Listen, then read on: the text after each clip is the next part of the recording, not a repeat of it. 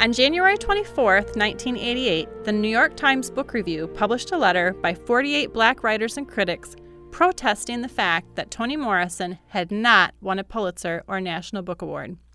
By that time, Morrison had published a series of novels that were breaking ground in their portrayal of African American women protagonists.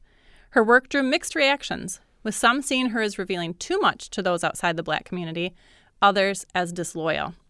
Her heroines were said to perpetuate stereotypes and to break them. In an interview with The New Yorker, Morrison said, I don't want to be a teaching tool for white people. I wanted it to be true. Morrison began her career as a novelist in her late 30s after a long career teaching and editing the works of others.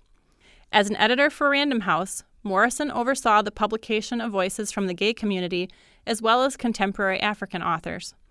Her support for black authors, particularly women, is credited with creating material to support the creation of black studies programs.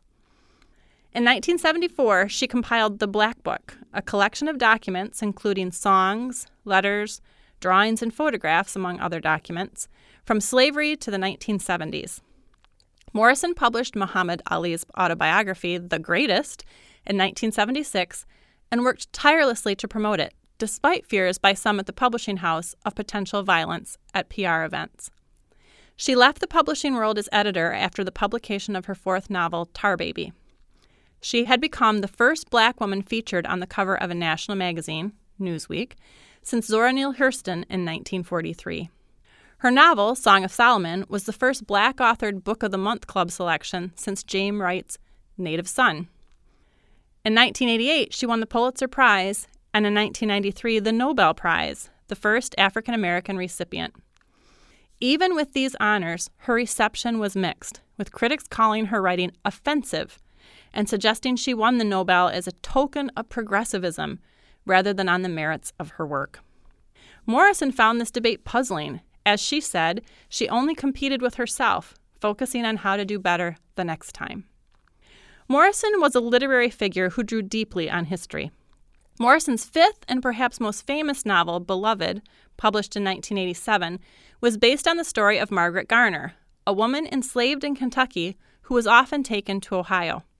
Morrison drew many times on the history of the black community in her native Ohio. Margaret Garner had been born into slavery in 1834 in Boone County, Kentucky. She married and had four children at a time that the Underground Railroad was active in the Cincinnati area, where she was often taken by the family enslaving her. In 1856, Garner tried to escape slavery through this network, but was found by searchers within hours. Rather than face a return to slavery, Margaret killed her two year old daughter slicing her throat with a butcher's knife, and attempted to kill her other children. This act haunts Morrison's characters in Beloved and has haunted many of its readers since. The Garner family became subjects of one of the longest fugitive slave trials in history.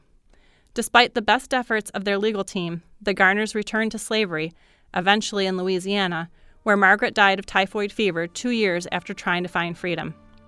Morrison said of her writing, it was about a refusal to pander or distort or gain political points. I wanted to reveal and raise questions. Morrison died in August 2019.